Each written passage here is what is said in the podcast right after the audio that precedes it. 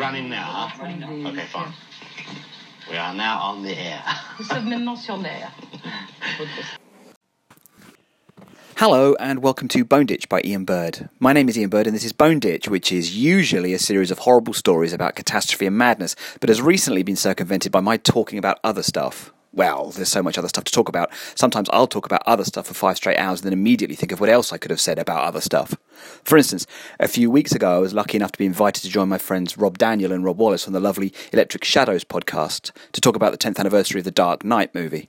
Rob and Rob do a great movie podcast. You can find it at www.electric shadows.com and I think I may have bored them into submission with my OCDC comics. Yes, father, I shall become a bat bore. You see, the cliche is that comics aren't just for kids. In fact, in the late 80s, it said exactly that on the cover of many comic books, usually alongside a picture of someone wearing implausible clothes hitting someone else in implausible clothes with something along the lines of a car. My problem with that Just for Kids tagline was that it was both patronising and snooty, as if kids only deserved a certain standard of entertainment, and that what these fine purveyors were offering was certainly above merely that, which is one thing. But also, and let's be honest here, nine times out of ten, what they may have been offering may not have been just for kids, but you couldn't really say that they were for adults either. Arrogance is one thing, ignorant failure is quite another. I think the not just for kids thing is especially stupid because it writes large those pitifully small ambitions. If you have to argue that you aren't for kids, then you're not just saying bad things about kids, but you're playing a defensive game from the get go, aren't you? Imagine sculpture not just for kids, or dancing not just for kids. It's an art form. It has conventions, tropes, and cliches like any other, sure, and those aspects may be childish, but obviously any art form has embedded in it sufficient flexibility to work around, or flat out avoid any of them in order to do whatever it is that artists want or need. You don't have to hit someone with a car. Not every dilemma or moral quandary has to be settled with mega violence. You wouldn't necessarily know that these days, though. These days, those superhero motifs are as front and centre as ever before, and suddenly seemingly more lucrative and successful than you could imagine. The other summer, Iron Man was up there against the Man of Steel in cinemas, just screaming that limited narrative vocabulary, while the sheer schedule of superhero movies is almost frightening. We're awaiting a Spider Man spin off movie this autumn, the seventh such installment, not counting Avengers spin offs, and part of the third franchise for this one character in 16 years. Meanwhile, set reports from coming attractions have immediately undercut the climax of last month's Infinity War, which had taken, what, 15 movies to establish its immediately divested stakes? Not to mention the fact that the story of the battle to create the next Batman film seems more dramatic and subtle and complicated than the plots of his last three movies put together. These films all look incredible and are thrilling and well put together by top of their game cast and crews, and they are all beloved by millions upon millions, earning billions upon billions. But they all still boil down to good men solving the world's problems with their recourse to cars and other people's heads. Intelligence isn't really required of these heroes, and neither are women, let's be honest. I'm an enormous Batman fan, but seriously, did Bruce Wayne even have a mother, according to Christopher Nolan? Or was she just someone for his father to land on in that alley? And Scarlett Johansson is an amazing Black Widow, but her character development in her last film was a change in hair colour. Avengers Assemble, amazing fun that it is, actually featured a scene where the goodies are informed that their girlfriends are safely hidden away. No girls allowed, it practically screamed. Wow, for a fan of comics, I certainly sound like a dismissive prick, but bear with me here. A superhero narrative can be tremendously sophisticated and rewarding. Just as the Marvel films were kicking into gear around 2006, Grant Morrison began a six year Batman epic that combined psycho sci fi grand guignol psychedelia with an extended discourse on responsibility, personal limitations, and the will to power. It was a mind boggling story of massive narrative ambition and thrilling drama and pathos that I still miss. But it was immediately followed by Scott Snyder and Greg Capullo's wonderful five year story of a far more human and recognisable Bruce Wayne who inspires his friends and his city against a war against incredibly well conceived, incredibly personal and recognisable fears. And then they were both immediately followed by Tom King, who has spent the last year or so literally telling a love story with capes and masks. No, my problem's not with superheroes. Superheroes are just a trope of the art form, like narrative with cinema or depth perception in fine art. I don't even have a problem with mega violence, come to think of it. My problem is when we mistake expensive bombast for the genuine humanity that spawned the art form in the first place. There has been a lot of talk these days about how film special effects have finally caught up with the comic book visuals, as if we used to read old Fantastic Four comics and genuinely believe a Titan in purple was about to eat, literally eat, the Earth. But that wasn't what happened. Stan Lee's breathless narration and Jack Kirby's clear everyday surrealism let you buy into the absurdism. Those artists made you a four colour fool in a very wonderful sense. They used their tools to create an immersive environment, and they didn't need millions upon millions of dollars and a degree in photorealism to do it. What makes comics great as an art form? Simple. Anyone can make one. It's just your imagination, a pencil, and a piece of paper. So, if you want a simple moral lesson akin to with great power comes great responsibility, or criminals are a cowardly, superstitious lot, or even you got to be one of the good guys, son, because there are way too many of the bad, well, then how about never trust a comic book reader who hasn't tried creating their own story somehow at some point? Art that inspires you to create more art. That's the spirit. And that, rather than super do gooders and billion dollar turnovers, is what's interesting and what brings me to Matt Wagner's immortal Grendel comic. Grendel is the demon of society's mediocrity, an assassin turned mob lord who rules by fear, reinforced by his formidable intellect, unstoppable blades, and undeniable will. Although no one knows his true identity, he calls himself Hunter Rose and makes a fortune almost accidentally as a best selling novelist while perfecting his stranglehold on New York's underworld. He's basically Batman as a baddie. Grendel was created by a teenager looking for an alter ego, he is a supremely and appropriately confident genius, with absolutely no self doubt and a contempt for the banal, the uncivilized, and the compromised. In early stories, which were released back in 1982, Hunter Rose is depicted almost like a puppy dog, all huge eyes and lolloping paws. He's a childlike avatar published in cheap comics almost as a throwaway idea. You recognize him as soon as you see him because you invented him too, in your own way. But Matt Wagner's genius was that he fell in love with his creation and just couldn't stop tinkering. His next incarnation of Grendel was in a short comic series called Devil by the Deed.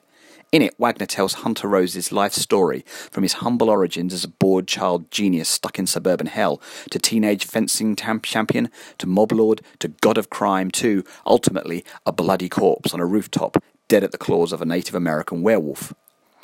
By telling Hunter Rose's whole story with stylized artwork that's part naturalistic, part manga, Wagner created something that felt more significant than simply part one of Forever. He kept an enigma to his villain. He maintained a sense of mystery that felt contemporary but also classic. While in the UK and the US we were used to pulp heroes like Batman and his predecessors, The Shadow, Doc Savage, even Sherlock Holmes, over in Europe the idea of the pulp villain was more evocative, and it was this allure that Wagner assumed. Fantomas, that impossible French assassin created in 1911, was so popular that he leapt effortlessly from adolescent pulp to high art. Magritte painted his portrait with a languid, sophisticated, and sociopathic swagger that Grendel has appropriated and homaged time and time again. Wagner loves his classics. Grendel, of course, takes his name from the hideous, mother obsessed demon destroyed by the ultimate hero figure Beowulf. But here Grendel is the urbane and sophisticated focus of our attention, and his nemesis is a misshapen beast who works for the police, named Argent the Wolf morality is cheerfully inverted, and in spite of the fact that Grendel really does have no redeeming qualities, well, he was once in love, does that count? We root for the devil and are appalled by Argent, the bestial and vile superhero. Grendel is also interesting because of his sexual identity. He falls in love as a teenager with a much older woman called Jocasta Rose, who teaches him to rise above the banal mediocrity of his world and to never compromise his talent. She is dying, naturally, and when she shuffles off, so the last vestige of Grendel's humanity goes off with her. It's an awful comics trope that the hero needs to be motivated by a dead woman, as if the impotent comic book reader can only relate to a woman if she is dead and to be avenged. Awesome writer Gail Simone's Felling Women in Refrigerators is a must read for those who think that graphic violence in comics equals the not for kids maturity. So this is dodgy territory for us Grendel fans. But the reason I can get behind this little act of sacrifice is that the example she sets Hunter is utterly destructive for everyone. She isn't a sainted figure to mourn forever, like Spider Man's Gwen Stacy or Bruce Wayne's mother. Instead, she totally sets in motion events that culminate in mass slaughter and terror. Plus, she's seducing a child. Well, she's Jocasta for Doctor Doom's sake, named for Oedipus's mother. And in keeping with that predilection for mother figures we find in both Oedipus and the original Grendel, she's the Tiamat anti mother, the Lilith, the Kali, an empowering but destructive mother lover who changes everything by stripping back assumptions and building something new. Come here, you, she says, and isn't it refreshing to have one of these characters be inspired by a mother instead of by yet another father, adopted father, uncle, or male friend of your dead father who can tell you all about your dead father forever? Jocasta also inspires the strangest aspect to the Grendel story. While slicing and dicing his way through New York, Hunter Rose happens across a very young girl named Stacy Palumbo. Hunter has just killed Stacy's sole surviving relative and decides to adopt her for reasons even he doesn't truly understand. She becomes his ward, a surrogate daughter who intrigues and stimulates him in a way that isn't sexual, but really isn't sexual just because Hunter isn't really interested in humans that way anymore. But he obviously chooses to believe that she is a reflection of his dead lover, so there is absolutely a fetish there which deepens the character. Again, comics has a long history of the young ward to the hero, which would be totally terrifying to see out in the real world, and here Wagner seems to be having tons of fun making fun of that cliche. Stacy is besotted with her Uncle Hunter until one day she isn't, and it is this that hastens his doom. Hunter's final act isn't a grandiose bout of megalomania, it comes from an affronted little girl with terrifying depths, one more twist to the knife in the back of the superhero of old. So Wagner killed off his hero in his original story, which you would think would limit Grendel's versatility, but rather set a puzzle that he managed to solve wonderfully. The ultimate failure of most superhero comics is their endless replaying of the same old narrative. It is always a never ending battle for truth and justice that the hero faces, a story that never has an ending. Occasionally there will be a death of Superman tale or something, but these are always reversed so that the goodie is back punching the baddie just the next month. Development is to be frowned upon, really, ultimately, and unfortunately. The good characters try and make a virtue out of their meta existence as a franchise. Batman is the king of this. His war against crime is never ending because it is impossible to stamp out crime, even if you are Batman. Batman knows this, but his defining characteristic is his ironclad will. He won't stop, even if he can never truly win. The confines of his existence as a comic book character and evergreen corporate mascot have been metabolized into his psychology, and what makes him work what should be a limitation has become a strength. But not just anyone can be Batman, that's the point of Batman. Grendel goes two other routes. For one, there have been the very occasional flashback miniseries, all framed by the foreknowledge that Hunter Rose is doomed. For the other, in Wagner's story, the Grendel identity has become so potent that it inspires other criminals to take up the mantle, and the identity slowly becomes a virus that first infects the psychotic or grief stricken, and ultimately becomes a pandemic that overtakes the world in fury and grace. In the future, according to Wagner, everyone is either a Grendel or lives in fear of one.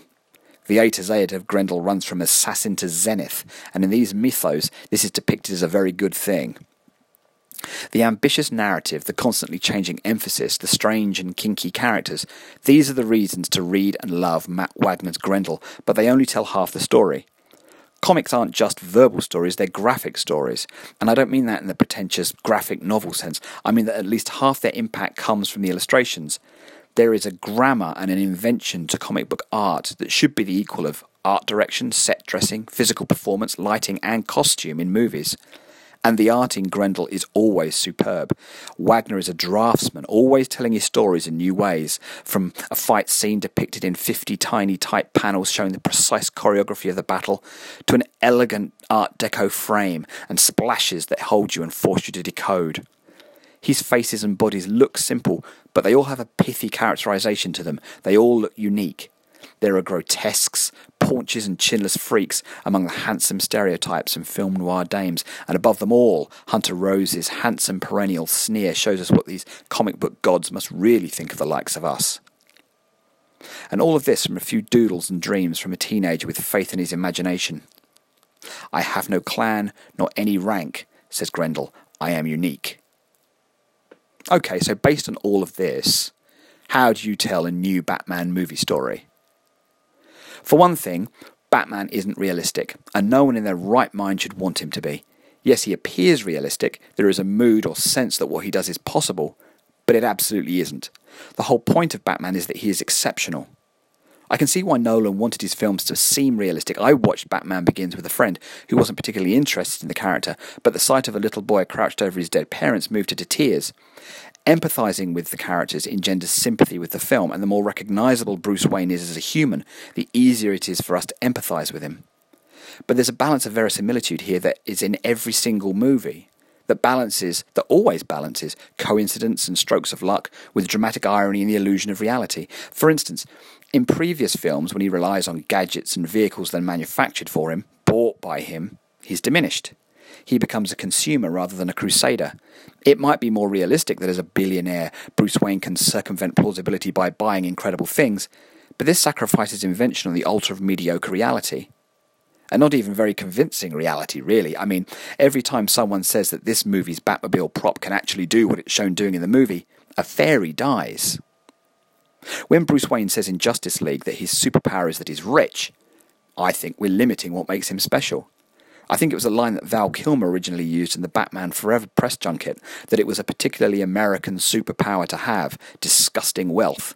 And that's witty and true, but it does limit the character's invention. And the line that Chris Nolan dropped in his interviews that Wayne was really just a guy who did a lot of push ups that limits him as well. Both are glib cliches born out of embarrassment of the childlike inspiration that actually fuels the character's longevity and success. Simply idle tropes that are really just there to box him in as a guy who fights really well and can buy all the weapons that he wants. Well, that could be any action hero. They all kick ass and have cool stuff. That's just James Bond. That's just Indiana Jones. Even Ash from The Evil Dead has groovy chainsaw hand and boomstick. Every single action hero has a cool weapon and uses it perfectly. I thought this while watching Infinity War the other week, when Tony Stark gets his new armour that can just manifest itself through nanotechnology, a copy of which he immediately gives to Spider Man, he is basically just using the same power set as Star Lord with his vanishing mask, or Doctor Strange with his teleportation, or Black Panther with his suddenly transforming costume. The heroes lose their individuality, whatever it is that makes them special, and the interactions become fight scenes, and the fight scenes become a game of chess where all the pieces are just pawns. Who wins and who loses isn't determined by character or ability, but determined by the needs of the story. And this overlooks what draws people to these stories in the first place that all the characters are unique and bizarre. So, what's unique and special about Batman? Well, that he dresses like a giant bat and he always wins. So, take that weirdness and make that the centre of the story of Bruce Wayne. A man who decides that the best way to fight a never ending war on crime is to dress up like a giant bat. That's genuinely insane. That's completely surreal. That should be a story that stops you in your tracks. A man who has that idea and commits to it and makes it work for the good of the world, that's a unique human with a story worth telling, and arguably isn't a story that has been told on film since 1966. He isn't just someone who relies on Lucius Fox for his gadgets. He designs and builds impossible things himself to solve problems that only he can solve. And he didn't just go off and train to be just another ninja with the first father figure who came along. He knows every single fighting style and martial art in the world. He's the world's greatest detective. He's the Cape Crusader. He's the Batman. You just don't get it, son.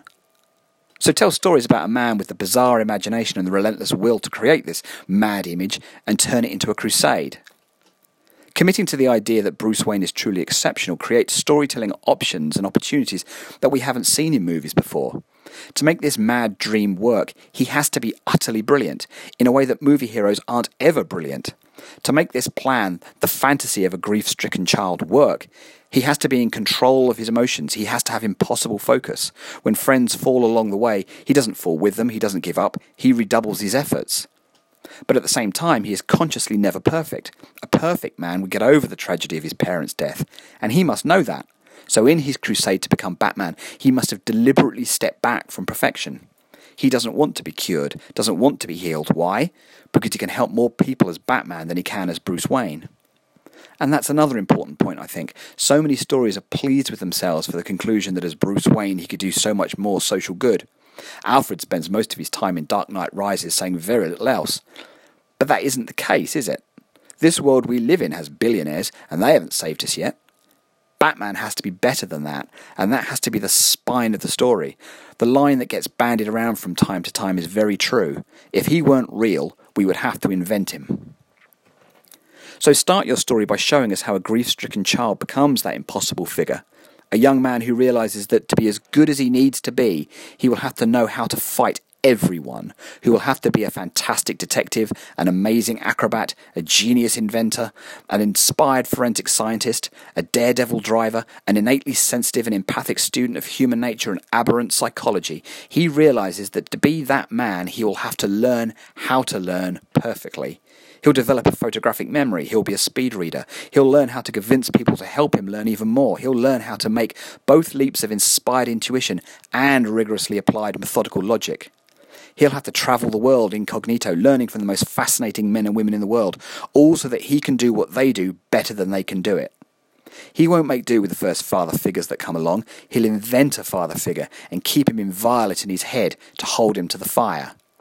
And that's your first story. Bruce Wayne from 8 to 25, solving his first case as Batman while looking over the last 17 years of training. Call it a sunset, the start of a long, dark night. George Clooney said that Batman was basically the Johnny Carson of his films. He was there to give the stage to the villains. Well, Batman has the greatest rogues gallery of any superhero, but I would say that if he has to be the most fascinating character in his story, or you could just as well make the story about the other guy. Given we know that there will always be Batman films, why not go hog wild and tell as long a Batman story as it is possible to tell, grounded on the sympathy and empathy that comes with the familiarity of an audience for an old friend? from Bruce Wayne in his early 20s, just starting out, to Bruce Wayne in his 50s, physically wrecked but never wiser, working out how he'll continue his crusade as he gets even older. A life story told over, what, 10 films with the same actor? Over 15 years making them? The Harry Potter series arguably did what had never been done before and spent a decade telling the story of three friends growing up and becoming magical together. Given our investment in long form storytelling on TV, isn't that the perfect blueprint for telling these stories in films? Are you telling me that there isn't the perfect Bruce Wayne out there now, an actor in his early 20s ready to commit to telling this story for a decade or so?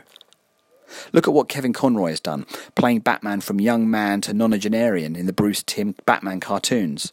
That's a rich story with a single changing, wonderful man at its core, played perfectly by someone who knows that every story is a Batman story. Each film could tell a huge and self contained story that enriches the character and moves him forward through a growing and developing world. I think Robert Downey Jr. is as good a Tony Stark as we're ever likely to see, but he doesn't really change, does he? Ever. It's been 10 years and he's still the same self confident, snarky alpha male with a heart of gold. He just needs resetting to douchebag mansplainer for at least one act in every story so that he can ultimately reclaim his nobility in the film's final moments. Wouldn't a story that treats the character as a journey be something quite special, combined with the madness of the stories and the wonderful invention of the style? How is Batman at 25 different from Batman when he turns 40? When he falls in love, when he falls out of love, when he fails, when the enemies that face him become unrecognizably bizarre and a million miles from the criminals he became Batman to fight in the first place? When he adopts a child, when the child outgrows him, when he falls, when he rises, when he is betrayed, or when he lets down the ones who love him? What will a 30 year war do to our exceptional man? But make these films out of hope. It's easy to see why filmmakers have traditionally liked the idea of a grim and gritty Batman story. They don't like how Batman can be silly. They mistake solemnity for importance. They think an unhappy ending is a meaningful ending. But if the idea of Batman is a good idea, it has to be because it works. Which means that the city has to be better for Batman's existence. So Batman has to win. Weirdly enough, one of the times that it is said really well is in the Lego Batman movie, where the Phantom Zone guard reminds us that if you want to make the world a better place, you've got to take a look at yourself and make the change. It might get darkest just before the dawn, and loved ones might leave you, but you have to keep moving and you have to trust that it gets better. Batman is a guilty, frightened child's dream of redemption and of helping others, and the story has no merit if that dream doesn't come true. I know that this victory doesn't come true in the real world. That's why we have the fantasy figure, not to taunt us, but to inspire us. Arguably, it's easier to inspire a child than an adult. Adults have to believe in what they can touch, what they can buy, or what can hurt them. But that's why we absorb the Batman story as children. Batman is a story to help keep us warm and feel safe at night, and it is always night. There's a reason why more than 50 years later Los Angeles literally lit the bat signal when Adam West died so make something truly inspiring. A genuine Batman forever.